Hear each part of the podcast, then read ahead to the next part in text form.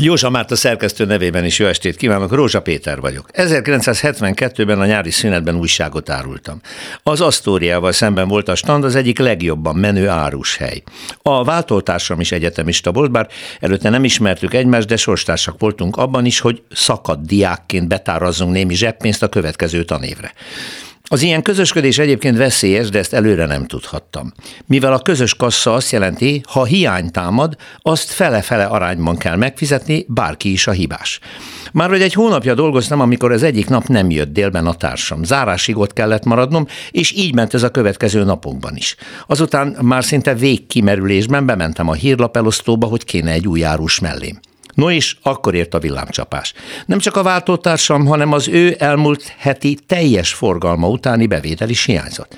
Egyszerűen lelépett öt napi pénzzel. No, hát velem is szerződést bontottak, a hiány felét pedig levonták az addigi keresetemből. Jószerével csak a borravalóból származó rész jutott nekem, aminek felét addigra már el is költöttem kajára meg egyebekre. Amikor mindezt elpanaszoltam egy kereskedő ismerősömnek, csak annyit mondott, te teljesen hülye vagy. Mert ha a hiányt észleled, és annak kétszeresét kiveszed a kasszából, még te jársz jól. Hát így. Most olvasom, hogy a 2022-es választáson összefogott ellenzéki pártokra az állami számbevőszék 260 milliós büntetést akar kiróni, mert illegálisnak minősítette az akkor külföldről érkezett támogatást. Na hát egyenlő arányban elosztva pártonként valamivel több mint 43 millió forint jut.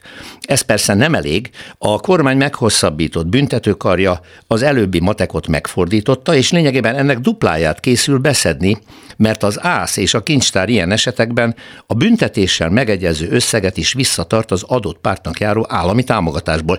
Így tehát a tényleges büntetés az a duplája.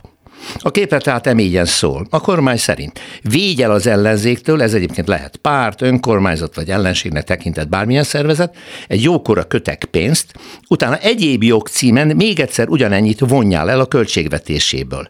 Az eredmény biztos K.O.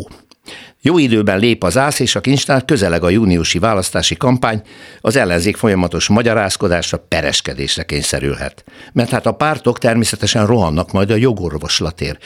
Azért, hogy visszavonassák az ítéletet, vagy legalább arányossá tegyék a fizetendőket. Ugyanis szerintük az nem járja, hogy mindegyikük azonos arányban szenvedjék el a büntetést, mert a DK, az MSP, a Momentum, az LMP és a Jobbik, no meg át a párbeszéd a kampányra kapott állami támogatásuk pártokat sem egyenlően osztották el, hanem a pártok közötti megállapodás alapján a listás helyeik arányában.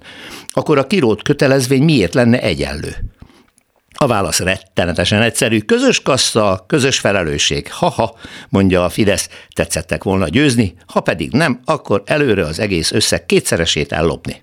Betyár egyszerű, ez csak kellően betyárnak kellene lenni. Ha már más út nincsen.